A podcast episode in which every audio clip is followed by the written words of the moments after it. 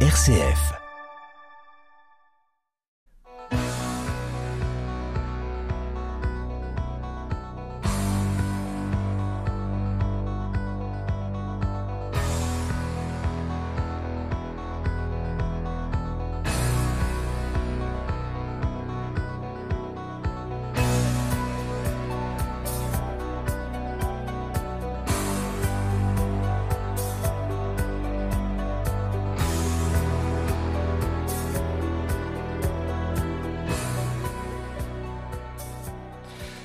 Bonjour à toutes, bonjour à tous. C'est toujours avec le même bonheur que je vous retrouve pour En effet pour s'entendre, votre émission magazine qui regarde les choses sérieusement sans pour autant se prendre au sérieux, que vous retrouvez chaque mardi soir à 19h15 et exceptionnellement cette semaine, on ne se retrouvera pas samedi prochain à 18h15 mais le matin à 11h pour cause de Radio Don, mais cela ne change rien d'une certaine manière puisqu'on va se retrouver deux fois. Au menu concocté pour vous ce soir, eh bien, rien de changé. Il y aura non pas un, mais deux invités fil rouge. La chronique atrabilaire Je râle donc je suis, bien sûr, le tout enrobé d'un peu de musique. J'espère que votre semaine fut féconde, bienveillante, positive et une nouvelle fois, je vais m'efforcer de vous faire passer une excellente soirée. Bruxelles, ma belle, chantait naguère Dick Hanegarn. Ce soir, mes deux invités vont à la fois nous parler en amoureux de Poitiers, mais aussi en spécialiste de son histoire, de ses secrets, voire cela à travers deux ouvrages. Pour l'amour de Poitiers, de Michel Cordebeuf, paru aux éditions Magellan et compagnie, et Poitiers la Belle, d'un siècle à l'autre, aux éditions Michel Fontaine, de Gérard Sima et toujours Michel Cordebeuf. Dans le second livre, les auteurs ont choisi sans lieu dans Poitiers, comparant ce qu'ils étaient il y a un siècle avec ce qu'ils sont devenus aujourd'hui, mettant face à face photographies actuelles et clichés d'hier, vintage, nostalgique et surtout enrichissant. Gérard Sima, médecin, auteur régionaliste et collectionneur hors pair, propose ses trésors pour ce voyage à travers le temps. Quant à Michel Cordebeuf, bien connu de nos ondes, nous retrouvons là non pas le chanteur, le comédien ou l'homme de radio, mais le photographe et l'écrivain. Dans la droite ligne de l'autre ouvrage, Michel Cordebeuf, dans Pour l'amour de Poitiers, nous raconte, sous la forme d'un dialogue avec un enfant de 12 ans, une initiation touristique et historique s'engouffrant dans les rues d'un Poitiers très lié à son histoire personnelle. Somme toute, une ville qui s'enorgueillit de son passé en retenant les leçons pour mieux préparer son avenir. Gérard Sima et Michel Cordebeuf, bonsoir. Bonsoir. Bonsoir. Soyez les bienvenus dans En effet pour s'entendre. Ben, nous sommes ravis d'être là et de présenter justement, de parler de notre passion partagée pour Poitiers. Mais Michel, vous le savez, puisque vous êtes un habitué de cette émission, on commence toujours par quoi? Votre chronique. À Travillaire, je râle, donc je suis. Quoi de neuf cette semaine? Napoléon Ier, si si, je vous assure, il a même une double actualité. D'abord, un énième biopic lui est consacré, Napoléon sort en salle cette semaine, une méga production mise en scène par une pointure du 7e art, Ridley Scott, auteur entre autres de Gladiator et des Duelistes. À 85 ans, le toujours juvénile cinéaste s'est donc lancé dans cette coûteuse aventure, ne rechignant pas devant l'ampleur de la tâche, l'empereur étant incarné par le comédien Joaquin Phoenix une fresque de 2h40 déjà critiquée par certains historiens. Les films et téléfilms consacrés à l'époux courroucé de Joséphine se comptent par centaines. Quel est donc l'intérêt de le remettre une nouvelle fois sur le tapis rouge? L'ex-premier consul n'arrive vraiment pas à se consumer dans le temps, sa poussière ne fait tousser personne. Va-t-il intéresser la nouvelle génération? Pas sûr du tout. Une enquête édifiante vient justement de montrer que les élèves de quatrième n'étaient pas au niveau pour un nombre conséquent d'entre eux. Croit-il dès lors que Napoléon était un héros du débarquement en Normandie à la fin de la Seconde Guerre mondiale? Pense-t-il que cet autocrate a inventé Internet ou les réseaux sociaux ou qu'il était le frère jumeau de Louis XIV Allez savoir. En tout cas, on constate que les cinéastes ne peuvent pas se passer de lui, y compris les plus prestigieux comme Ridley Scott, on ose imaginer ce que pourrait donner un Napoléon adapté à toutes les sauces dans les mains de médiocres auteurs se shootant au plagiat. Napoléon à la plage, Napoléon et le développement personnel, Napoléon chez les nudistes, Napoléon chez les tuches, Napoléon en balade, Napoléon contre Frankenstein, du Rififi à Waterloo, Napoléon les dents de la mer, Napoléon face à la planète des singes, Mission impossible pour Napoléon, pas de printemps pour Napo, la grande vadrouille de Bonaparte, Napoléon sur les traces du monstre du Loch Ness, Napoléon et les ch'tis, etc., etc. Je vous le disais à l'instant, chers amis, double actualité, double actualité napoléonienne. En effet, lors d'une mise aux enchères à la maison de vente Osna à Fontainebleau, le célèbre bicorne noir de Napoléon Ier, avec sa cocarde bleu, blanc, rouge, s'est envolé dimanche dernier, frais inclus, à 1,932 millions d'euros.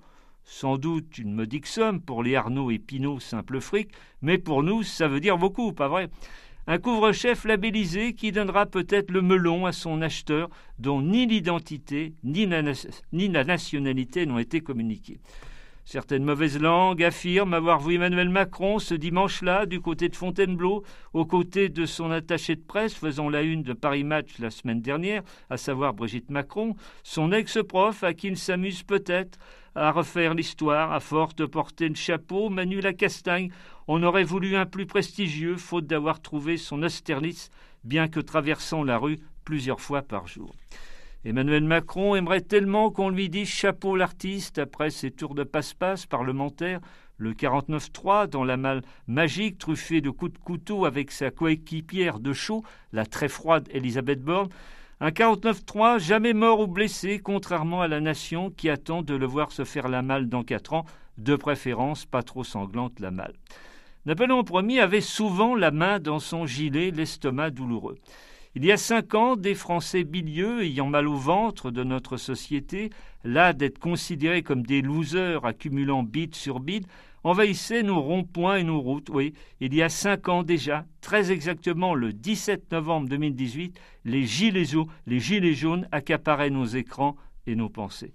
Très vite, récupérés politiquement, ils furent à l'arrivée les dindons de la farce, plumés par les opportunistes de tout poil, même éborgnés par, le, par les flashballs de la police, passant à l'œil la lumière, la publicité à des oubliés des médias, tels Francis Lalanne, trouvant sa maison du bonheur dans la rue, ce, ses bottes de lieu comme seul argumentaire. Les Gilets jaunes ont donc célébré leur anniversaire, pas question toutefois pour eux de souffler des bougies, n'ayant aucune chance de rallumer la flamme. Ils ont eu le feu sacré, mais ont laissé peu à peu de bois leurs concitoyens les lassant, nul feu de joie, mais des souvenirs tumultueux au goût de cendre. À l'arrivée, vin d'entre les vins. Continuons dans le vin, cette fois-ci VIN, avec une tradition, ma foi, fort sympathique, celle du Beaujolais nouveau. Le cru 2023 est arrivé le 16 novembre dernier, le troisième jeudi de chaque mois de novembre étant désormais son fief incontournable. Certes, ce vin euh, éphémère comme nos destins n'existe pas plus que six mois d'existence, certes, les œnologues le qualifient parfois de piquette, n'importe, n'empêche, le Beaujolais nouveau symbolise la convivialité des rapprochements bon enfant. Tenez, à la buvette de l'Assemblée nationale ou du Sénat, on doit le célébrer aussi, ce Beaujolais nouveau. Les échanges beaujolesques, le temps d'un soir, doivent estomper les clans et les rivalités politiques. On imagine ainsi Gérard Larcher, le président du Sénat, grand hédoniste devant l'éternel, trinqué avec l'insoumise Clémentine Houtin. Ah, chère Clémentine, ce beau pif a de la cuisse et du caractère, comme vous, si je puis me permettre. Moi, je suis pour l'international du pinard, tous pour un, tous éméchés.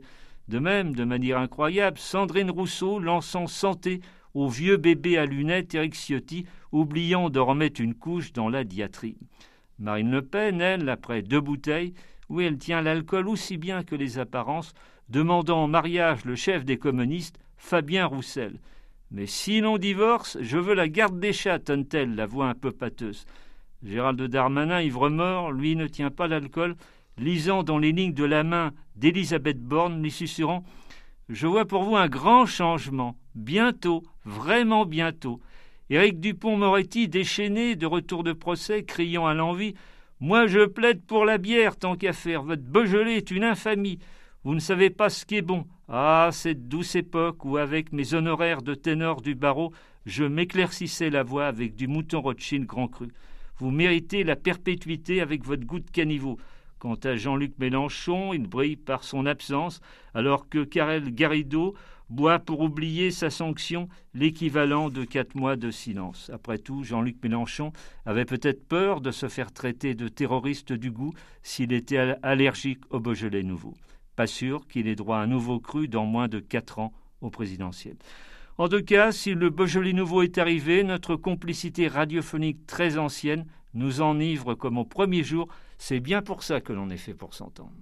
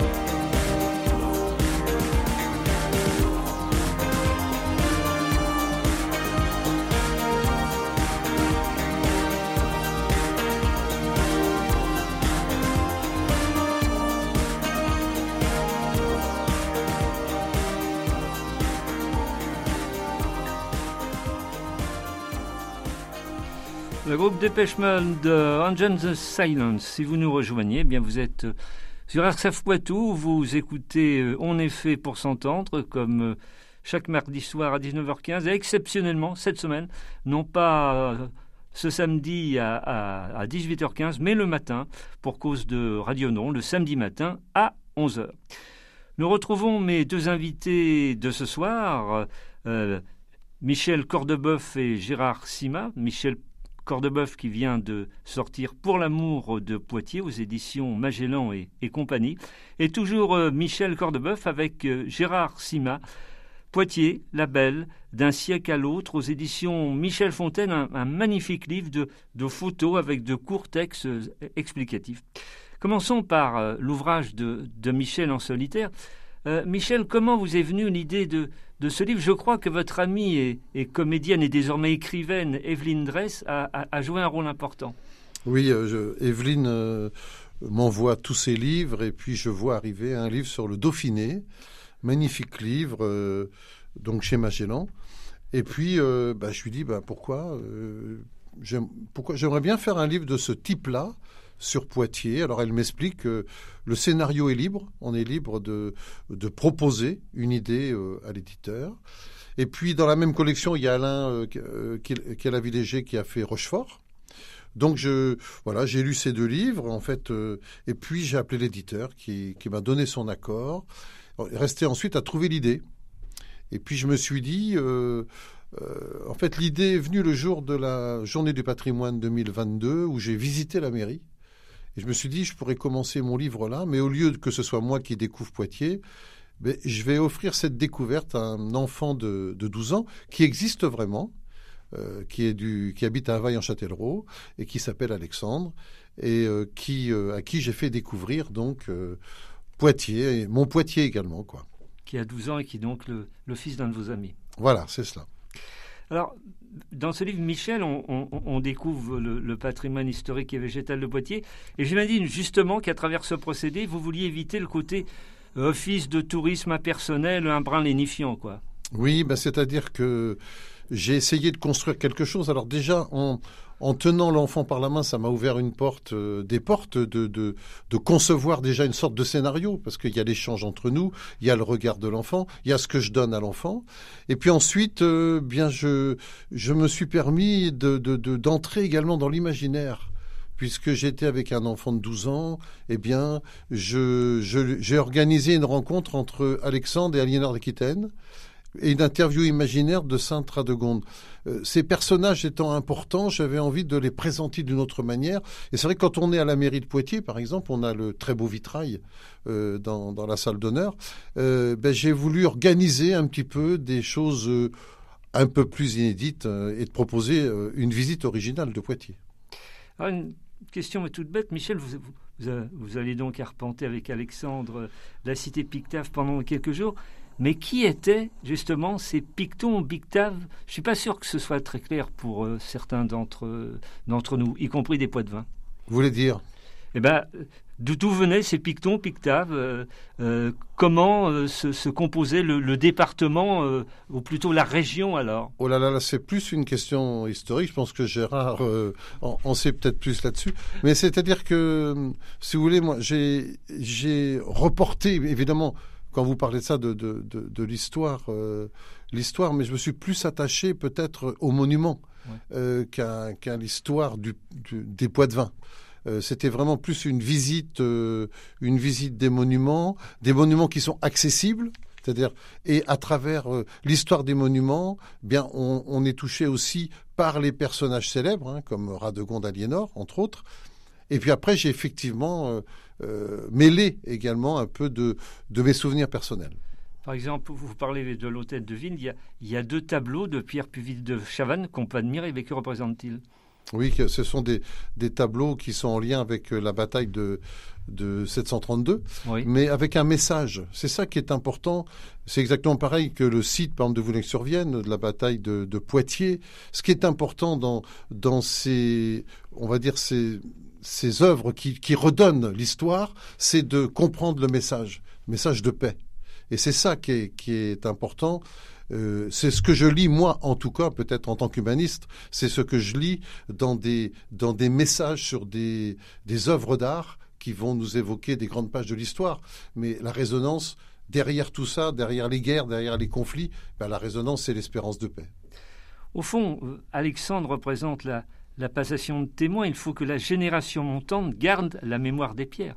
Oui, bah, à Poitiers, il y a beaucoup de choses sont faites, notamment pas de justice pour accueillir les enfants, pour ouvrir la ville aux enfants, ouvrir l'histoire, et en même temps pour que les enfants euh, se posent, se posent par rapport à, cela. J'étais très touché lors de la dédicace du livre avec Gérard qu'un enfant vienne voir Gérard en disant euh, je suis passionné de, vos livres et, et, je prends en photo les, les, les, équivalences d'aujourd'hui. Donc il y a des enfants qui s'intéressent à l'histoire de leur ville. je pense que à travers Alexandre, effectivement, c'est toute une jeune génération. Et j'ai des enseignants qui m'ont dit, mais on devrait, euh, on devrait emmener des, des, des, collégiens, des, des, primaires, CM1, CM2, sur les traces de votre livre. Et puis tout à l'heure, ce qui, me, ce qui me touche en ce moment, c'est quand les gens comme vous, tout à l'heure, Yannick, vous avez dit, bah, j'ai appris des choses. Ça me touche beaucoup. Mais l'objectif était surtout de d'inviter le lecteur. Voilà. Vos pas vous mènent entre autres devant l'ancien théâtre euh, qui vous rappelle de, de sacrés souvenirs euh, avec euh, Léo Ferré et Léni Escudero. Oui, ben c'était Jean-Pierre. Ça, c'est une anecdote. Jean-Pierre était le, était le régisseur du théâtre et, et il, ouvrait la porte et j'avais accès par les coulisses. Et j'ai pu assister à un concert de Léo Ferré à deux mètres de Léo, derrière le rideau rouge et j'avais pas, fallait pas que je, fallait pas que je bouge, mais c'était tellement magique. Euh, voilà, Henri Tachant, enfin toute cette génération de, de, chanteurs. Et puis on se retrouvait ensuite au cul de paille. Euh, Gérard a fait un très beau livre sur ce lieu. On se retrouvait au cul de paille et on échangeait jusqu'à tard dans la nuit. Et c'était des moments extraordinaires. Ça, c'est mon Poitiers artistique. Mais je continue aujourd'hui à aller au spectacle. Je suis un passionné de spectacle, comme vous le savez. Euh, dans Pour l'amour de Poitiers, il y a un chapitre intitulé Ceux qui m'ont appris la ville.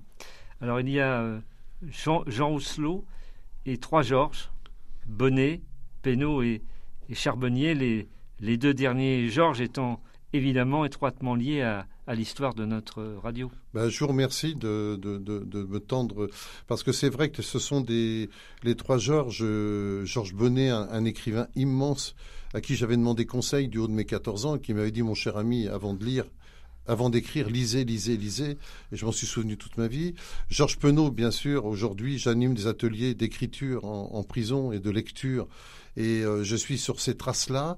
Et puis Georges Charbonnier m'a proposé un jour de venir. Il m'a dit faut que tu viennes vite à la radio, j'ai besoin de toi. Il m'a assis, il m'a dit tu vas faire mon interview puisque je pars pour le Niger. Donc euh, je n'ai jamais quitté la radio. Euh, voilà. Mais ce sont les trois Georges qui m'ont effectivement vraiment vraiment formé. Puis j'ai rencontré Jean Rousselot qui a postfacé mon livre.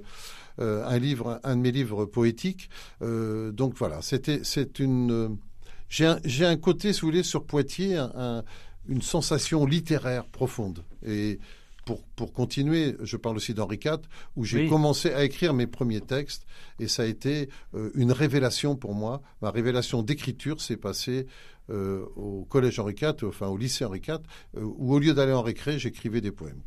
Quel genre d'élève vous étiez autrement? Euh, attentif, sauf dans les matières euh, scientifiques où j'écrivais des poèmes pendant les cours, mais bon, il y a prescription même. Euh, évidemment, quand on, quand on flâne, Regan Bêta, on, ne peut échapper à l'église Saint-Porcher. Bien sûr, l'église Saint-Porcher, mais on a la chance d'avoir un patrimoine exceptionnel. Euh, l'église Saint-Hilaire, euh, il, faut, il, faut, il faut aller mesurer les, espaces, l'infini qu'on ressent dans l'église Saint-Hilaire, euh, la cathédrale avec tous ses trésors, Notre-Dame, et puis j'en passe et d'autres. Avec Gérard, on marchait dans les rues, on s'aperçoit les chapelles, toutes les chapelles qu'il y a dans Poitiers, c'est pas pour rien qu'on l'appelle la, ville au sans clocher. Gérard Sima avait quelque chose à, rajouter sur ces églises, ces chapelles dont parle Michel? D'abord, je voudrais tout de suite dire que je ne suis pas historien, euh, parce qu'il a fait appel tout à l'heure à moi. Je suis passeur de mémoire et je suis montreur d'images. Il y avait les montreurs d'ours au début du siècle qui, circulaient à Poitiers. Et euh, moi, j'ai tendance à, n'étant pas de Poitiers comme Michel, n'ayant pas vécu la jeunesse à, Poitiers, ne reconnaissait pas des souvenirs de jeunesse, je me suis intéressé aux images anciennes avec une collection qui maintenant est à la médiathèque et qui a, qui a de nombreux documents. Et je me suis aperçu pour ce 23e livre sur Poitiers que, euh, que montrer les images anciennes, finalement, les lecteurs ne les connaissaient pas toutes.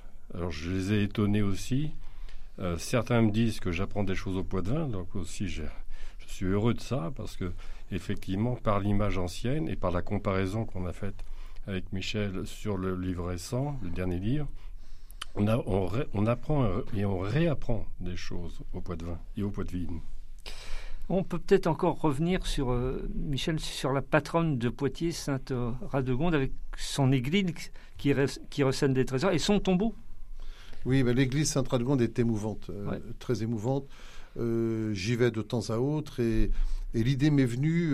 un jour, j'étais seul dans l'église et je me suis dit, mais finalement, dans ce livre, je vais l'interviewer et elle apparaît. Alors, on ne sait pas trop si c'est une figurante de, de l'association euh, ou si c'est euh, un rêve, mais j'avais envie de, effectivement de, la faire parler. C'était pour moi plus facile de faire vivre euh, Radegonde et Aliénor, de les faire parler, ce, très bon rêve qu'il y a entre Alexandre et Aliénor, etc. Je me sentais bien à l'aise dans cette énergie-là, plutôt que de retranscrire la vie euh, d'une manière historique. Je ne suis pas historien moi non plus, je suis plus littéraire. Et, et Radegonde, ben, effectivement, prend toute sa place dans, un, dans une église qui est très émouvante. D'ailleurs, vous parliez de figurante parce qu'il y a une association des amis de Sainte tout à fait, Tout à fait. Bien sûr, on ne peut évoquer tout l'ouvrage. Les, futurs lecteurs auront le, le plaisir de s'immiscer dans des tas d'autres endroits. Simplement, on peut ajouter que la ville de Poitiers est aussi une ville verte, regorgeant de parcs, de jardins et de squares. Oui, alors justement, euh, grâce à ce livre-là, et parce que vous savez, il y a eu un lien formidable. Je venais de terminer ce livre-là, il arrive, et Gérard m'appelle pour euh, repartir sur les chemins de Poitiers que je venais de parcourir avec uniquement mon carnet euh, pour faire ce livre. Et là, je repartais avec l'appareil photo, ce qui, ce qui est une passion chez moi. Et ayant sillonné Poitiers tout l'été, effectivement, on mesure combien Poitiers est une ville verte, mais elle l'était aussi, Gérard va en parler tout à l'heure, elle l'était aussi autrefois, parce que quand on regarde les documents anciens, on voit, même si elle est en noir et blanc, mais enfin on voit cette verdure. Et euh, Poitiers est une ville verte, c'est vraiment, euh, on peut s'égarer. J'étais encore euh, sur le chemin du bas des sables. Là, on s'égare dans la campagne. On prend le chemin de la Cagouillère.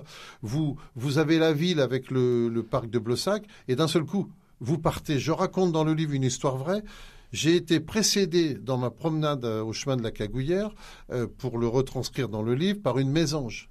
La mésange se posait, hop, j'approchais, elle, elle allait un peu plus loin, trois fois de suite, comme si elle m'invitait. Et on a, on a la chance de, j'y suis retourné il y a quelques jours là, euh, c'était inondé donc j'ai pas pu aller très loin, mais sur ces chemins, il y a toute une poésie verte et il y a une énergie verte dans la ville. Venons-en à Poitiers-la-Belle d'un siècle à l'autre, aux éditions Michel Fontaine. Là, vous êtes partagé la tâche. Michel pour les photos contemporaines et vous, Gérard Sima, pour, pour les textes et, les documents anciens. Absolument. Absolument. C'est mon 23e livre sur Poitiers. Donc on peut se dire à un moment, bah, est-ce qu'on peut encore montrer quelque chose? Est-ce qu'on peut apprendre encore quelque chose? Et en réalité, j'étais revenu sur une idée simple que j'avais déjà faite sur le bassin d'Arcachon, sur la, commune d'Arès où je suis, euh, où je séjourne plusieurs mois par an. Et je m'étais aperçu que le fait de mettre la photo ancienne euh, sur la page de droite avec la photo récente, d'ailleurs c'est moi qui les ai prises parce que c'était beaucoup plus simple que, pour Poitiers, euh, c'est finalement les, habitants et non pas les touristes qui se précipitaient sur le livre, entre guillemets. Et le réflexe est toujours de dire, en regardant la photo ancienne, ah ben là c'est là. Mais on ne peut pas s'empêcher, il ne pouvait pas s'empêcher de regarder quand même du côté gauche si la photo récente correspondait, bien à ce qu'il pensait. Et ensuite, il y a un petit texte explicatif où j'ai voulu quand même sortir un petit peu des sentiers battus des, livres sur Poitiers en disant vue des dunes, vue superbe depuis les dunes, des choses comme ça, en essayant d'argumenter un petit peu la photo ancienne. Voilà. Et où vous vous êtes procuré ces, photos anciennes? Alors j'ai la chance d'avoir un fonds qui est à mon nom d'ailleurs à la médiathèque, puisqu'il y a 30 000 documents actuellement sur Poitiers. Euh, j'ai compulsé environ entre 5 et 6 000 photos anciennes.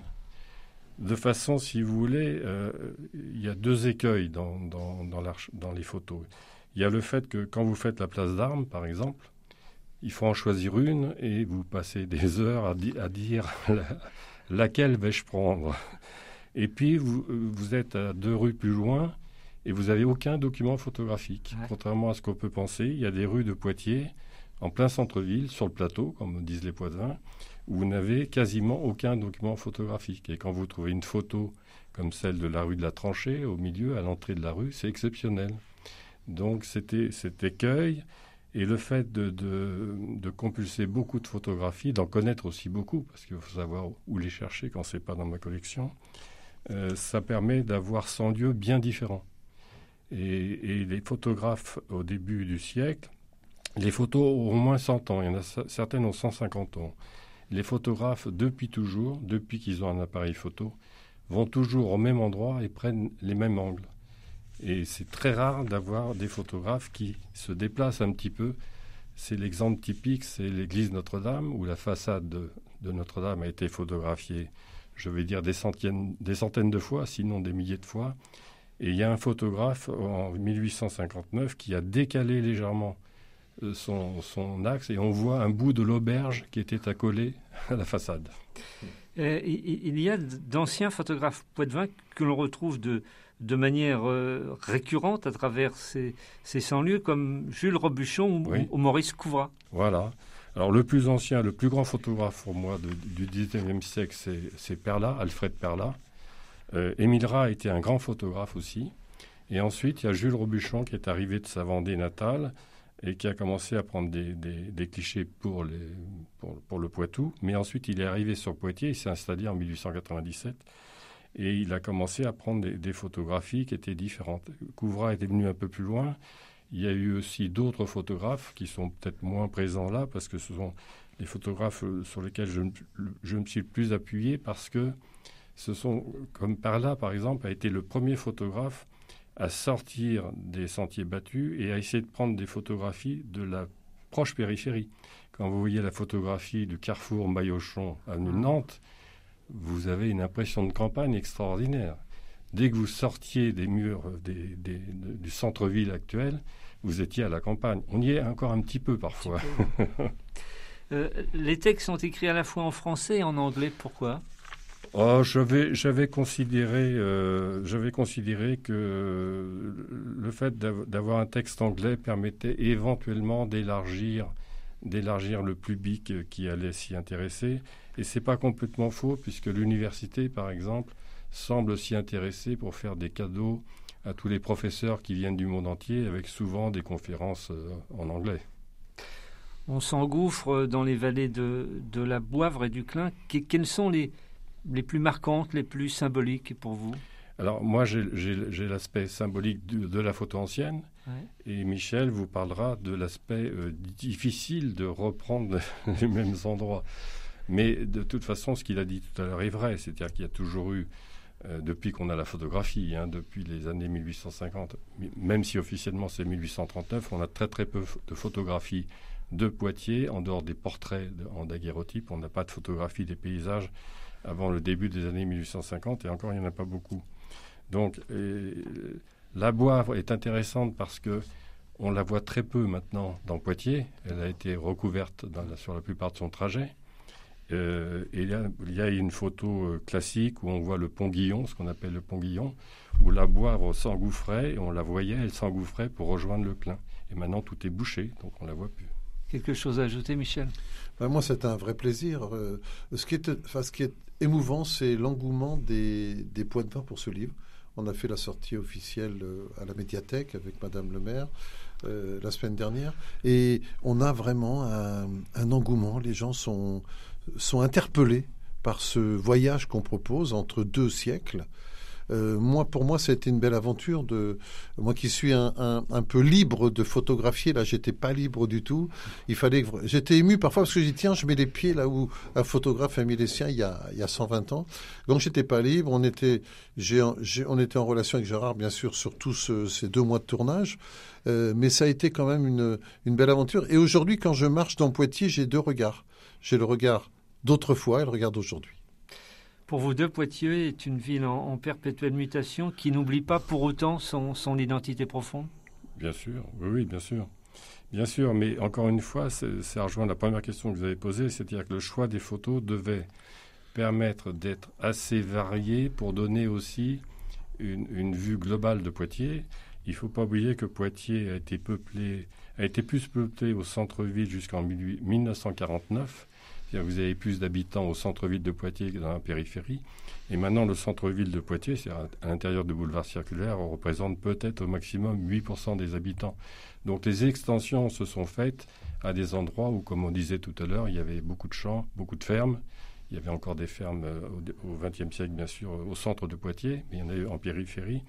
Et donc, toutes ces extensions se sont faites. Et l'exemple peut-être le plus typique, puisque j'ai été médecin au CHU, c'est l'extension vers l'Est, avec, euh, avec l'université et avec le CHU, et avec la construction du Paty, qui fait que maintenant on est vraiment dans la ville et on n'est plus dans les champs.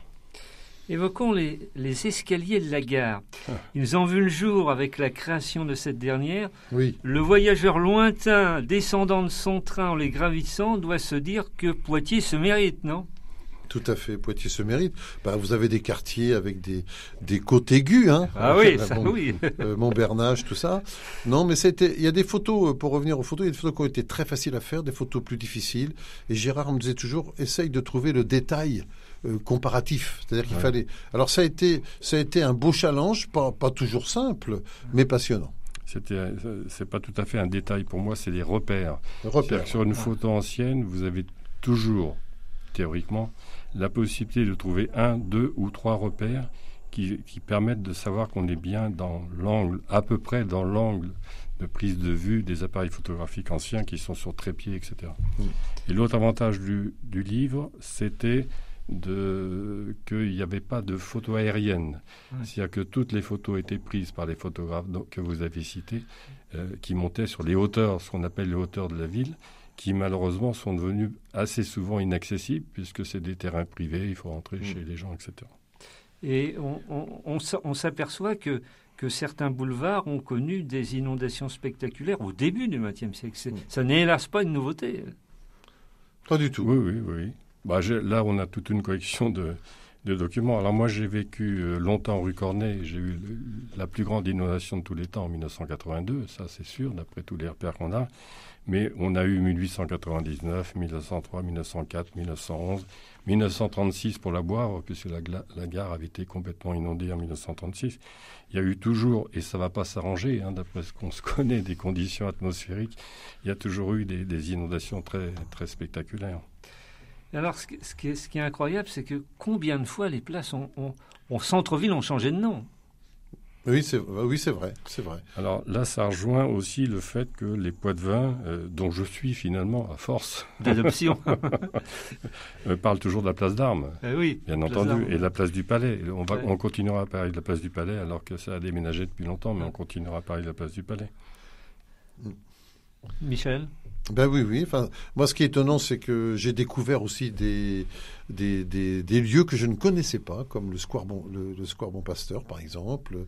C'est, ça a été ça a été un chemin, euh, une autre découverte de Poitiers, appareil en main, sans notes, puisque là j'ai fait un livre sans texte, euh, uniquement les photos. Mais ça a été, ça a été une belle aventure. Et avec, euh, bon, ça a été quand même un, fallait fallait veiller au grain parce que j'envoyais mes photos et puis hmm. euh, fallait que ce soit euh, fallait que ce soit en répondant quoi que les deux images se répondent. Mais aujourd'hui le, résultat est, intéressant. Si on devait résumer Poitiers entre en quatre ou cinq mots quels seraient-ils pour vous chacun? Eh bien moi je vais employer euh, Poitiers décor décor de roman décor de cinéma Poitiers liberté Poitiers euh, sérénité. Moi, je sais que je marche beaucoup dans Poitiers et que c'est un bonheur de marcher dans Poitiers, de découvrir encore des, des lieux. Euh, voilà, on peut être en plein cœur de la ville et d'un seul coup dans la, dans la campagne. Moi, c'est ça qui m'a beaucoup marqué. Parce qu'il y, a, tous, les, tous les espaces où on peut s'évader de la ville, on peut s'éloigner de la ville en restant à Poitiers. D'ailleurs, on dit, on dit parfois, mais pour l'autre raison que Poitiers est une ville balsacienne. Ça, c'est tout à fait autre chose. Gérard oh, Je ne sais pas si je peux résumer Poitiers. D'abord, je ne suis pas poitevin d'origine. J'ai été adopté par la, ville. Euh, ça, c'est sûr, je pense. Et puis, j'ai adopté la ville aussi. Et puis, à force de la montrer, c'est ça qui est peut-être le plus intéressant, c'est que je, je me suis aperçu avec le travail de Michel que chacun voyait la ville à sa façon et que euh, j'ai appris à Michel comment on pouvait la regarder différemment, et c'est déjà un exploit. non, mais c'est tout à fait vrai. C'est moi, je, je le redis, euh, je me promène aujourd'hui, j'ai deux regards. Et ça ne va pas me quitter tout de suite parce que j'ai beaucoup travaillé avec les photos noir et blanc que j'emmenais avec moi. Euh, je partais plus tout seul avec mon appareil, je partais avec les photos noir et blanc. J'ai étudié le terrain, etc. Parfois, j'ai cherché longtemps pour avoir le même angle. Ça mais ça a été une, une quête et en fait euh, qui m'a beaucoup plu. Et effectivement, j'ai deux regards sur Poitiers maintenant. Il nous reste très peu de temps, mais une question commune et difficile à tous les deux. Y a-t-il un ou deux lieux que vous chérissez plus particulièrement, Gérard? Oh bah, J'ai vécu 42 ans rue Cornet, donc je vais dire que le, pont Joubert, c'est quelque chose d'extraordinaire. D'abord, c'est un des plus vieux ponts de, de, Poitiers. Ensuite, il y avait une chapelle qui était dessus, qu'on voit sur des photos anciennes, qui a disparu. C'est bien l'histoire de Poitiers, parce que cette chapelle qui avait été construite pour euh, après la résistance aux, protestants, en hommage à la, Vierge Marie, a été déplacée en juin 1900 sur le boulevard du Pont-Joubert, à l'arrière de Saint-Aldegonde, et ensuite ils ont démonté la chapelle, ils l'ont mise, je dis ils, c'est la mairie, ils l'ont mise dans un lieu qui finalement a disparu, c'est-à-dire qu'on ne sait plus où elle est. Ça, c'est une histoire extraordinaire, c'est une histoire des villes, c'est-à-dire que il y a des les monuments sont parfois bien conservés, mis en valeur, d'autres fois démontés, et mis à l'écart et après on ne sait plus où ils sont. C'est un peu triste, mais c'est l'histoire de la ville aussi. Michel Agneau, très vite. Bah, J'ai beaucoup aimé l'accueil aigu et puis les bords du Clin. J'aime beaucoup ces immenses et belles images du bord du Clin toutes les saisons. L'horloge a rendu son verdict impitoyable. En effet, mmh. pour s'entendre, va tirer sa révérence pour ce soir. Je rappelle le titre des deux livres dont nous avons parlé ce soir, Poitiers la Belle, d'un siècle à l'autre, paru aux éditions Michel Fontaine, avec pour auteurs Michel Cordebeuf et Gérard Sima, et Pour l'amour de Poitiers, chez Magellan, écrit de nouveau par Michel Cordebeuf, qui on le sait maintenant est incumulable. Question rituelle à chaque invité. Messieurs, est-ce que vous voudriez ajouter quelque chose que mes questions n'auraient pas évoqué ah, Je vous remercie beaucoup de m'avoir accueilli. C'est très gentil. Et je vais dire à nos auditeurs, retrouvez-nous dans les nombreuses dédicaces que nous faisons. J'ai publié sur mon Facebook là, les dates et lieux pour nous retrouver et pour échanger, parce que je crois que c'est un livre sur lequel on peut échanger sur notre passion de la ville, de cette ville de Poitiers. Donc toutes les infos sont là sur votre page Facebook. Voilà, voilà. Merci Yannick parce que sur un bonheur de venir dans votre émission. Eh bien, bonheur réciproque. Merci, Gérard Sima. Merci beaucoup. Merci Michel Cordebeuf. Merci Yannick. Merci à Eric Godaillé qui, comme de coutume, officiait avec talent euh, à la réalisation technique de cette émission. Merci à vous, chères auditrices, chers auditeurs, de votre fidélité jamais démentie. Si tel est votre bon plaisir, j'espère bien évidemment vous retrouver la semaine prochaine à la même heure. Et je vous réitère depuis si longtemps, depuis 14 ans à vrai dire, mes deux conseils habituels. Gardez la forme, faites le maximum de belles choses. Salut